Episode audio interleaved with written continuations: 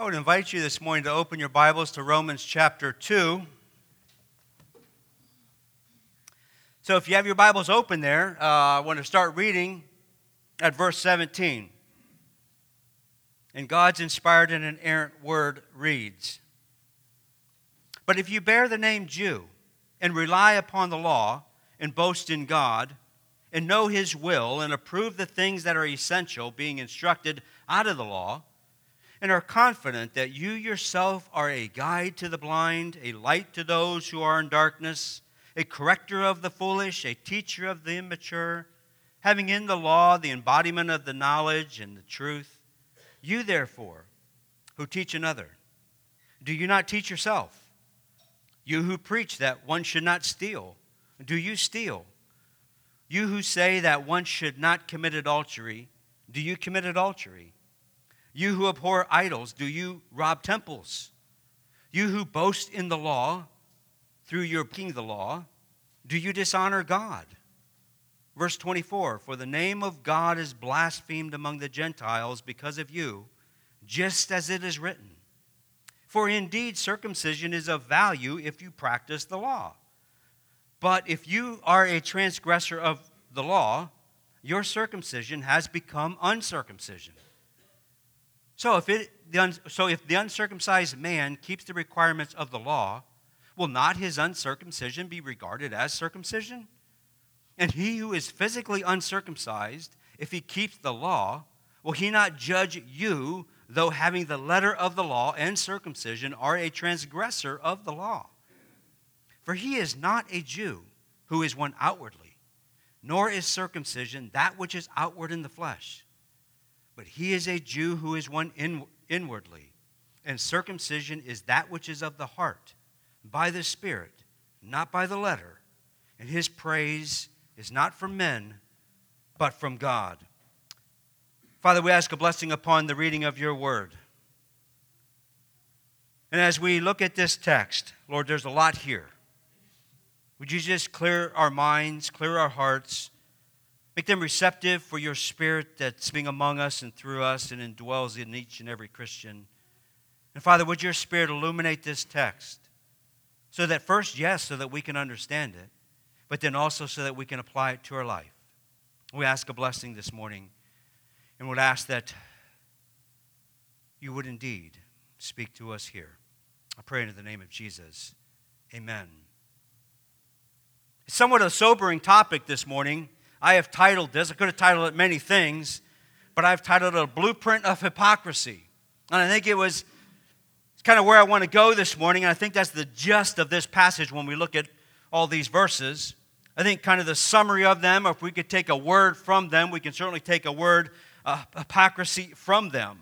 Each and every one of us, I'm sure, at times have heard the lament, have heard the complaint that the church is full of hypocrites and that you're a hypocrite and that I'm a hypocrite, right? We've heard that. And you yourself maybe have called someone else a hypocrite. Hypocrisy isn't just unique to the church, though. We find it everywhere. We find it in politics. It's always used there also, which what do we expect there? And so, but our focus this morning is on the church and the hypocrisy that we know that each and every one of us from time to time can fall into this trap, if you will of hypocrisy. Ages ago, in a speech before Job, Bildad posed the crucial question of human destiny. How then can mankind be righteous with God? Or how can anyone who is born of woman be pure? The biblical doctrine of justification deals with the fundamental issue of how guilty sinners can be acquitted and restored to favor with an infinitely righteous and just God.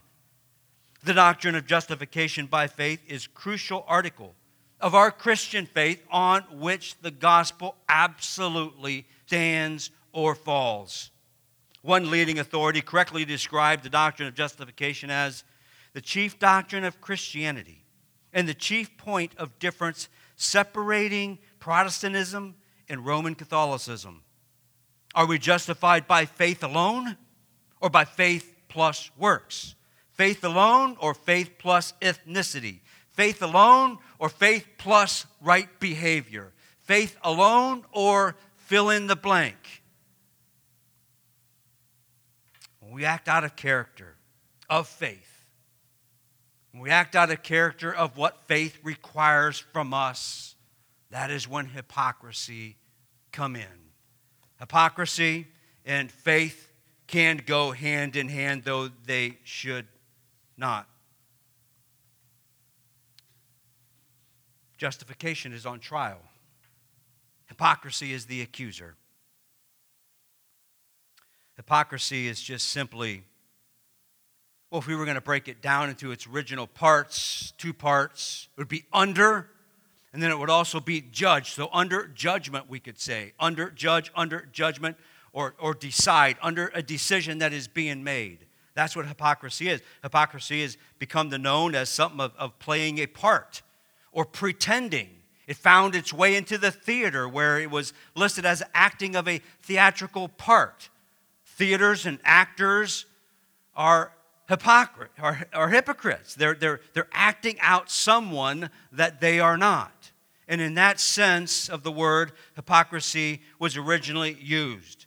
But of course, it's more and more taking over and taking into other areas and is often thought of in a very negative light as well it should and that is a behavior that is inconsistent to what a person states or claims that they may have or that they do have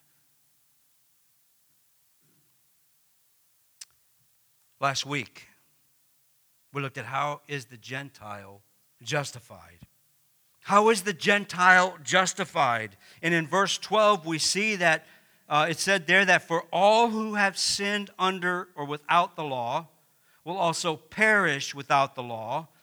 And then all who have sinned under the law will be judged by the law. How is the Gentile justified? How is the Greek? How is the believer? How is the unbeliever justified? You see, in verse 12, it tells us exactly what the problem is, does it not? The problem is sin and law. Sin and law. The two go hand in hand. Without law, we would not know or recognize sin, as Romans 7 7 would tell us. Outside of sin, we wouldn't, or outside of the law, we would not recognize or know sin. Sin is the problem. Law reveals the sin to us. In these verses here, verses 17 through 29, law is used 22 times. 22 times you will find the word law in these few verses here this morning. Law is important to Paul. Law is important to this passage, and the problem is that these folks, this person that Paul is talking to, or fictitious person that he's describing here, is under the law and behaving counter to what the law has to say. So it's not new, church. It's not new to us today. It was there in 60s when Paul was writing this letter to the Romans. Hypocrisy is probably the greatest charge against the church, and maybe for good reason. Sometimes people will say, Well, I don't want to go to church because it's filled with hypocrites. And the point is, yeah, we understand that. We understand that as human beings, we often will find ourselves wrestling with this idea of hypocrisy. And so today, from these verses, I've got it down into four headings. You find the outline there in your bulletin.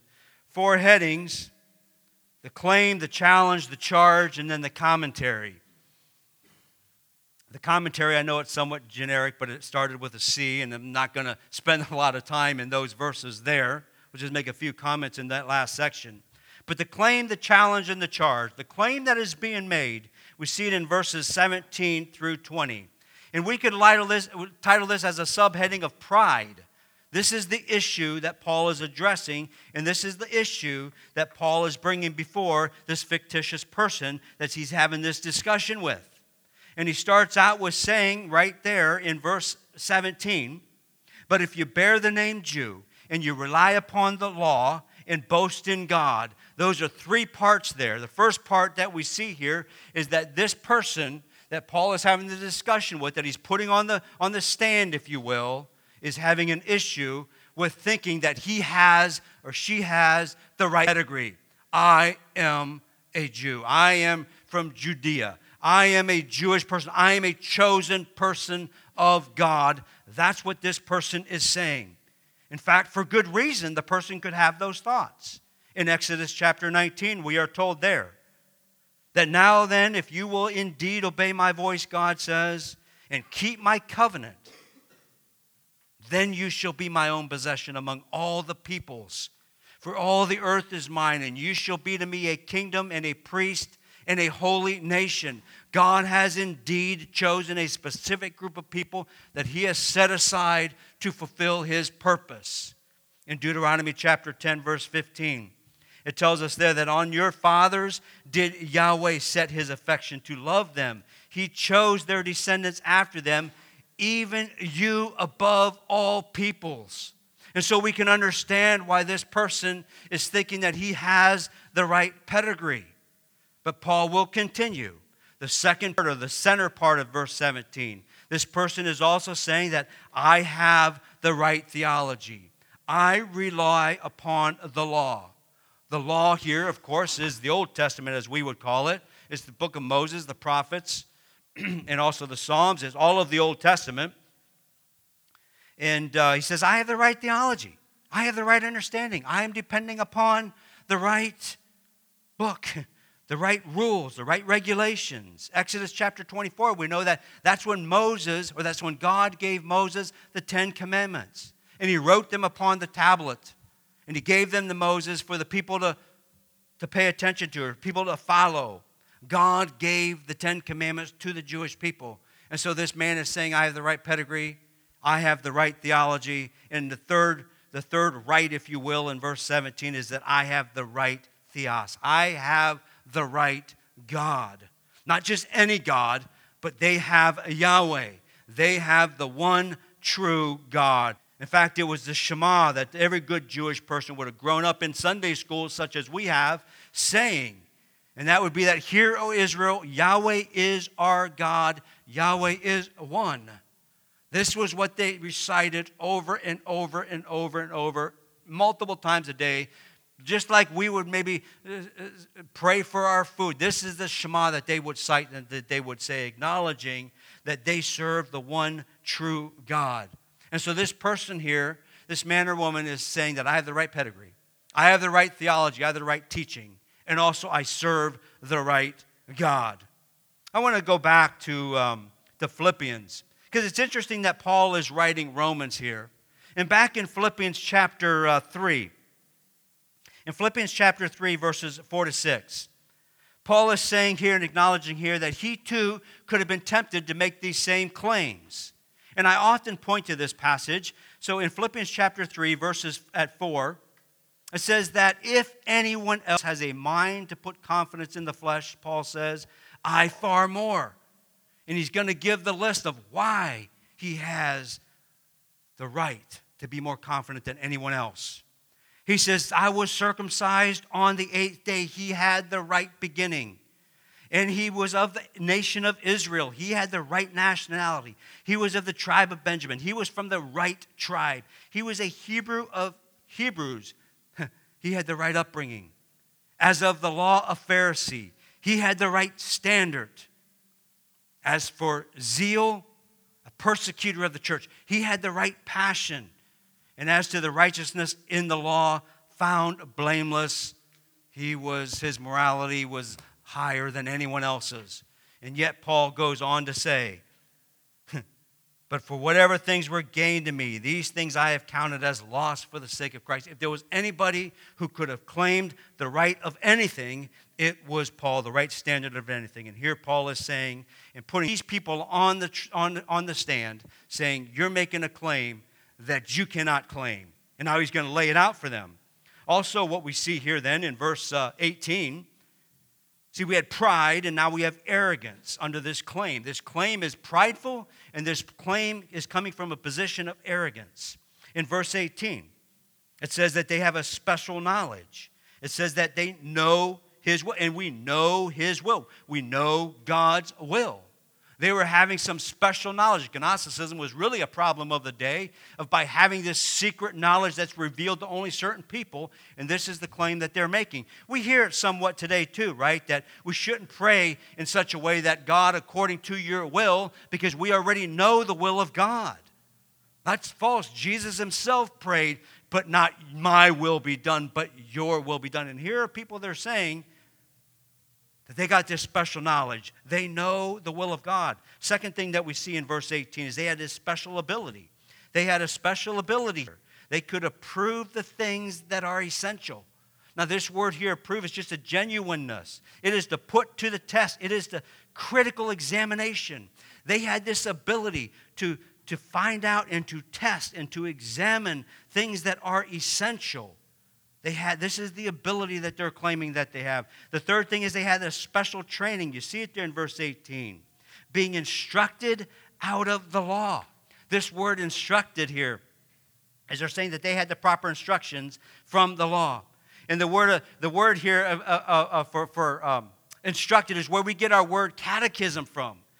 It's, it's, it's catecheo, and it's just where we get our, our catechism from that word. You hear it within there, and it's just a systematic way of studying through scriptures. Catechism is an excellent way. That's what our children do in our children's church. They are catechized, they are instructed out of the law. But that in of itself will not save anyone. It will give you a foundation, but it will not save anyone. It's getting warm here. Is it just me? Am I hot air? You're all warm. You guys are all fanning. Somebody found the heater. That's okay. We'll keep rolling. And so, catechism is a way that they're saying that they were catechized correctly. They were instructed out of the law correctly. That's another claim of arrogance that they're making. And then the last thing that I want you to notice here, it's in verse 19, is that they were have a special task. They're confident that you, Paul is saying, you're confident that you yourself are a guide to the blind, a light to those who are in darkness. Paul is saying here that you think you've got this special ability, and we could certainly spend some time there, but time will not allow this morning because this is going to be a, a one part sermon, not a two part sermon. But we could certainly go there where they were supposed to be a light for the people, for the other nations, and they failed in every area. And yet, here they're making these special claims that they are making right here. And so, under this special task, we see in verse 20, we can break it further as I did for your outline there for your future study. That first thing is they're a corrector of the foolish. They were instructors. They could correct the foolish, they could correct those who don't know. They had an ability to teach and to train and to preach. This is the claim that they're making for themselves. The second thing is they, they were a teacher of the mature. They knew how to teach, they knew how to instruct. These are the things. And these things, in and of themselves, we should, we should also say here, are not bad, but when they're used in a way from pride, from arrogance, as these folks are, as we will see, from then it is indeed not profitable for their spiritual health. Well, that's the charge that Paul is making. Or that, that's the claim, I'm sorry, that's the claim that these folks are making, and now Paul will charge them or challenge them on the claim that they're making in verses 21 to 23. We see it there. And we see it's hypocrisy, right? I mean, it says that those of you who teach, in verse uh, 21, he's, and you therefore, who teach another, do you not teach yourself? You who preach that one shall not steal, do you steal? And you who say that one should not commit adultery, do you commit adultery? You abhor idols. Do you rob temples? You who boast in the law, though you're breaking in the law, do you dishonor God? He just keeps layering it on, charge after charge, challenge after challenge after challenge. Paul is making to these folks. They claim they teach, they claim they preach, they say these things, they abhor idols, and yet they rob temples, they say, and they boast, but not in God. Verse 23 You who boast in the law, through your breaking the law, do you dishonor God? They boast that they have the law, they boast that they have these abilities. And yet, in the midst of their bo- boasting, the hypocrisy, the pride, the arrogance has blinded them that they can't even see that they themselves are hypocritical what they're saying 1 corinthians chapter 1 verse 31 it tells us that let him who boasts boast in God, boast in Yahweh. This is the challenge that Paul is giving them here this morning and is calling them out. You're saying all these things, and that's good, but you yourself are failing in all these things. That's bad. And so, last here in verse 24, we do see the charge. Paul says, For the name of God is blasphemed among the Gentiles because of you, just as it is written. So, because of the example, and this is sobering, because of the example of these people, the name of God is blasphemed. As I studied this verse a little bit and just dwelt upon this verse a little bit, it's quite sobering. How many times have I, by my way of living, by my way of preaching, you know, I was thinking, you know, I've probably preached here now, I don't know, anybody counting? 400 sermons? And since my sermons are short, only 20 minutes or so, um, oh, okay, let's chip up, maybe 30 minutes. you know how long that is? 200 hours. 200 hours. That's sobering. You know what I have to give an account for? 200 hours worth. And that's just in the pulpit. How much of the rest of my life is out there that I'm going to have to give an account for? How many ways does my speech not match my actions? And in that way, I'm blaspheming God. Listen, folks, this is serious. We need to take this to heart. If you think you this isn't you, then this is exactly you. We must examine ourselves as we will get to. So how, how, do they, how do they blaspheme God? How does that flesh out? How is that worked out? Well, first, it's to question Jesus. They question Jesus. People look at you, Christian, and they say, Well, you, I, pastor, you're not acting like Jesus. And it brings Jesus into question. Talk is cheap when things are good, right? That brings in the questioning truth. They question truth. Look how they act when the world is collapsing. When the world is going good, we can have a great talk about how greatly God is blessing us, and I thank God He is indeed blessing us. But when our world starts crumbling and collapsing, how then do we respond? They question truth when they see how we respond. Truth by the scriptures, I'm talking about. The third thing here is they, they question Christianity. But look at them. They say they're such happy people. they're not any happier than the rest of the culture. In fact, sometimes they look miserable. They question God's power. How we respond to troubles we cannot explain matters. We've all heard it, we've all asked the question why do bad things happen to good people? How do we respond in those moments that we want an answer for that we cannot answer? Do we give it over to God and say, Well, I don't know. God is sovereign. I am not. God sees the future. I don't. Or do we grumble? Do I grumble? Cheryl, no amens. Women are supposed to be silent in church, remember. Huh. But yeah, that's me. I don't respond all that well. And in this way, I'm a hypocrite. In this way, I am dishonoring God. That's the charge of hypocrisy that Paul is making here. Let us look just briefly, just briefly at the commentary. I should have probably come up with a word than commentary. I'll still work on that. I'll get one this afternoon. That's how it works. But Paul kind of is like, he laid it all out, and now he's taking these next few verses and he's going to kind of get more specific in the ways that they're being hypocritical in the way they do things. I mean, he, he, he talked about law 22 times, and now in these couple verses here, he's talking about this weird word of circumcision 10 times. What's up with that? These two are certainly and without a doubt related. In Jeremiah chapter 9, verse 23 to 26, Jeremiah says this. Now, this is back in the Old Testament, right? Jeremiah says this Behold, the days are coming. Verse 23. What am I? 23. Thus says the Lord, thus says Yahweh. Let not a wise man boast of his wisdom. Let not the mighty man boast of his might. Let not a rich man boast of his riches. But let him who boasts boast of this, that he understands that he knows me, and that I am Yahweh who exercises loving kindness, justice, righteousness on earth. I delight in these things. Then he says this Behold, the days are coming, declares Yahweh, that I will punish, listen, all who are circumcised and yet uncircumcised. They are, they're, they're, they're Jewish and yet they're not acting like Jewish.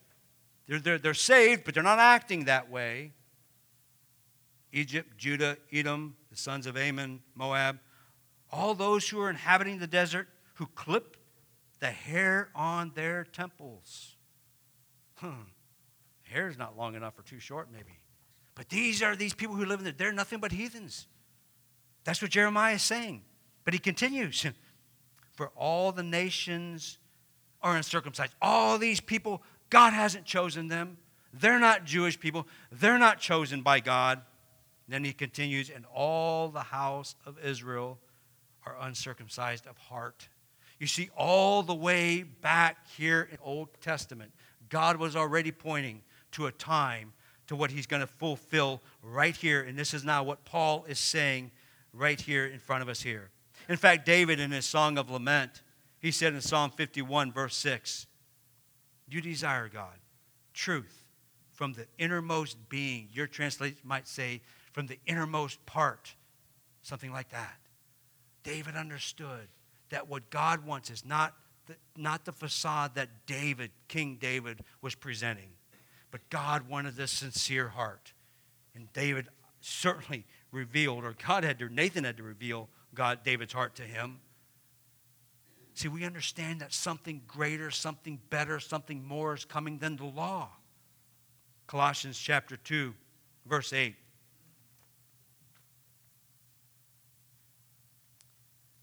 Paul says here, see that no one takes you captive through philosophy, through empty deception, according to the traditions of men.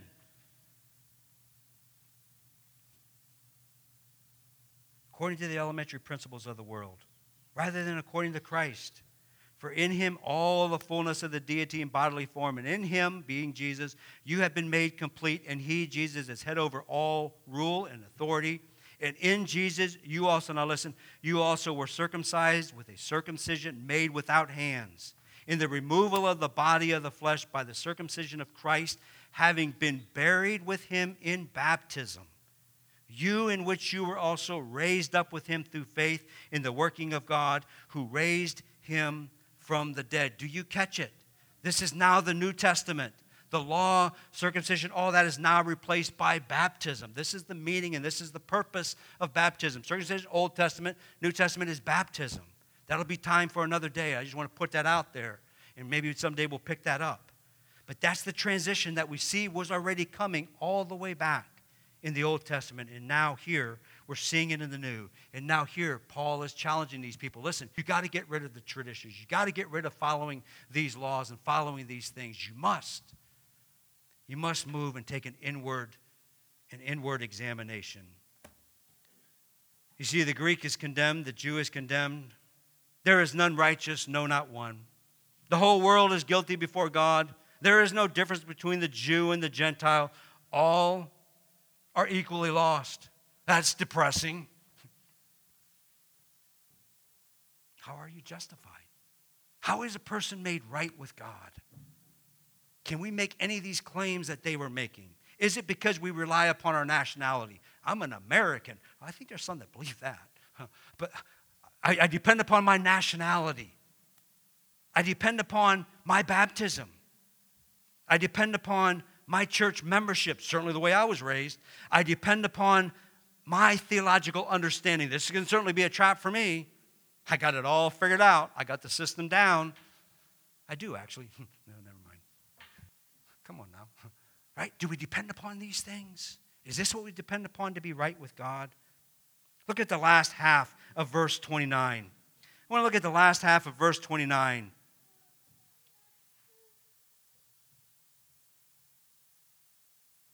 not by the letter, by the Spirit. And his praise is not from men, but from God. From whom do we receive praise? Maybe the better question is from whom do we want praise? That's the root of hypocrisy right there. Our desires and our praise. The things that we want, we know what to say, we know how to act, but our desires may be different than that. And we act and we do things in a certain way because we want to see receive praise from those who say, What a good preacher you are. Now, you, I can't fool you anymore, though, right? But these are the two things are the root of hypocrisy our desires and our praise. We must examine ourselves. In 2 Corinthians 13 5, it tells us to test yourself to see if you are in the faith. Examine yourselves and to prepare us for communion in two weeks. Maybe we can look at 1 Corinthians chapter 11 and maybe you can spend some time there as we prepare ourselves for communion, where it says that whoever eats this bread, Jesus says, or eats the cup of the Lord in an unworthy manner, an unworthy way, shall be guilty of the body and the blood of the Lord. But a person must examine himself. We must take communion serious. When you are asked why or how you are saved, how do you answer? What do you say? Works? Or faith? Can't be both. Can't be both. Has to be one or the other. Ephesians 2 8, of course, tells us grace you are saved through faith. It's not of works, it's not of your own doing. Why? So that no one can boast. See, that's the bad news, right?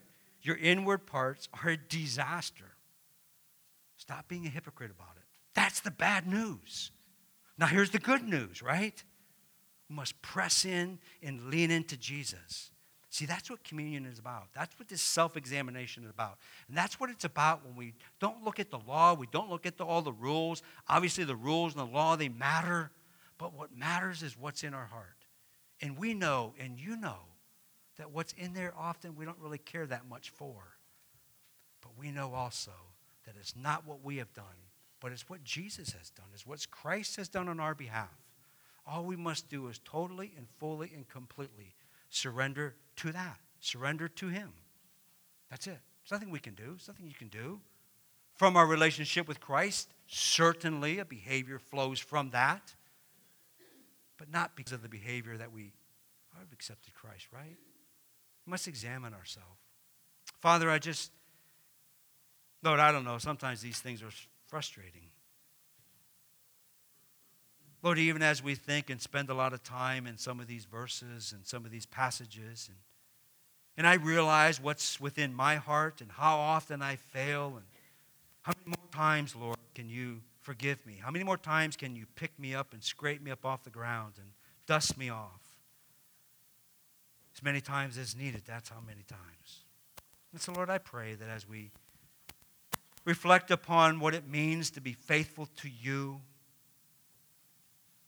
and we don't get caught up in the trap. We don't get caught up with presenting this facade. And we don't pretend to be somebody that we're not, but that we're open and honest, first and foremost, with you, with ourselves, with others around us. And it's when the genuineness, it's when the authenticity of our own examinations, that true healing, that true joy, that true comfort, the true relationships can only come from that. And so I pray, Lord, that you would help us to examine ourselves not only today, but each and every week. And that you wouldn't just leave us hanging in that place of self examination, but also pull us out of that and give us the true joy of our salvation that is only found in you. Pray these things in the name of Jesus. Amen.